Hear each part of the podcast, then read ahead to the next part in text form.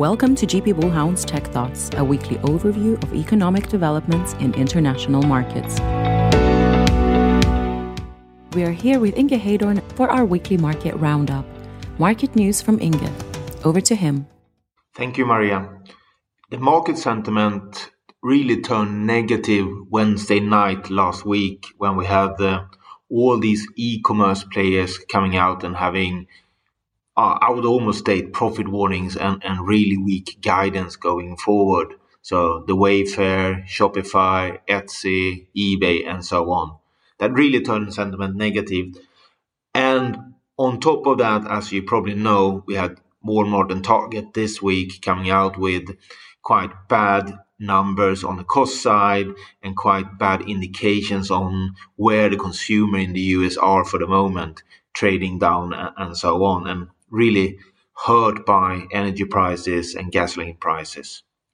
So that really has turned the sentiment really negative in, in the marketplace. And we now have eight weeks in a row with a negative US market, and that has not happened since 1932.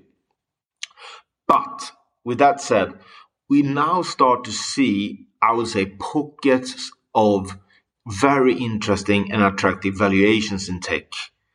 And that's been a very, very long time we can say that tech is cheap even. And that is even taking into account a weaker uh, economic development going forward and, and, and the, some problems in the economy in, in the next year for, for the US economy.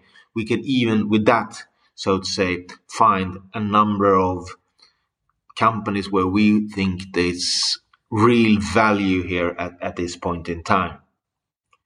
Going over to the company side uh, and, and what's happened this week in, in, tech, let's start with semiconductors. And once again, really, really good numbers from analog devices on the quarter, on the guidance, and the backlog.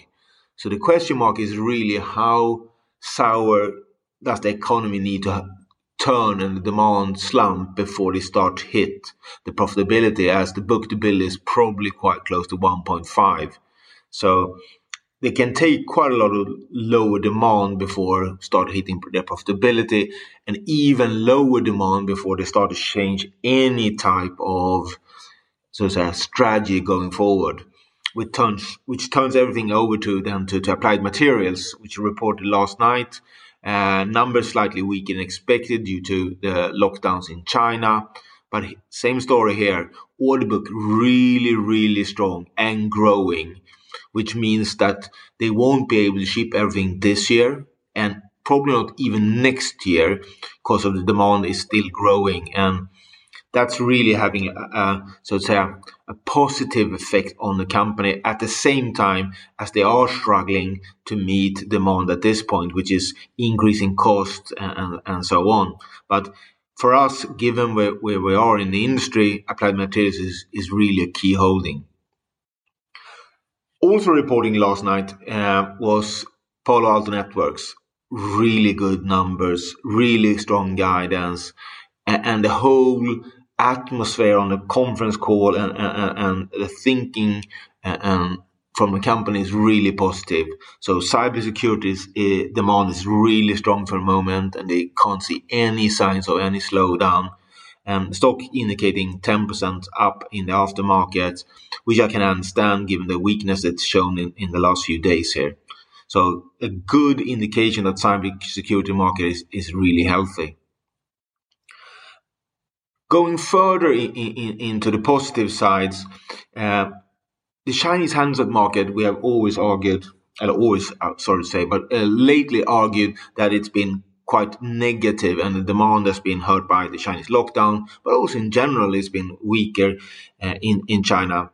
And the Xiaomi results, which is the competitor to Qualcomm, reported last night and demand for Chinese so low end handsets were down 20, 2% year-over-year in the first quarter, really indicating that demand is weak.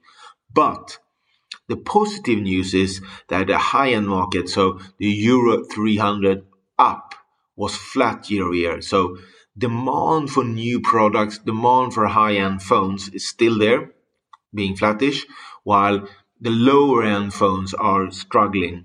And we can see that also in the second quarter, the same type of trend. And it's going to be very, very interesting if that trend holds on, which is then going to be very, very positive for the semiconductor market as the number of chips in, in the higher end phones are so much higher. But uh, we'll leave that a little bit as a question mark going in, in into 3Q. The last thing I would like to highlight before leaving out the nail and, and gaming is that Cisco numbers came out uh, last uh, two days ago. And the, the numbers were fine. The guidance was a little weaker. And once again, it's the lockdowns in China affecting them and problems to get power supplies out. But I think that was so not positive for the market, but okay. The negative news was the orders in enterprise, which was flat year over year, and that came as a negative surprise. Looking historically, the order book in Cisco is very volatile and so on, and that's exactly what the management stated.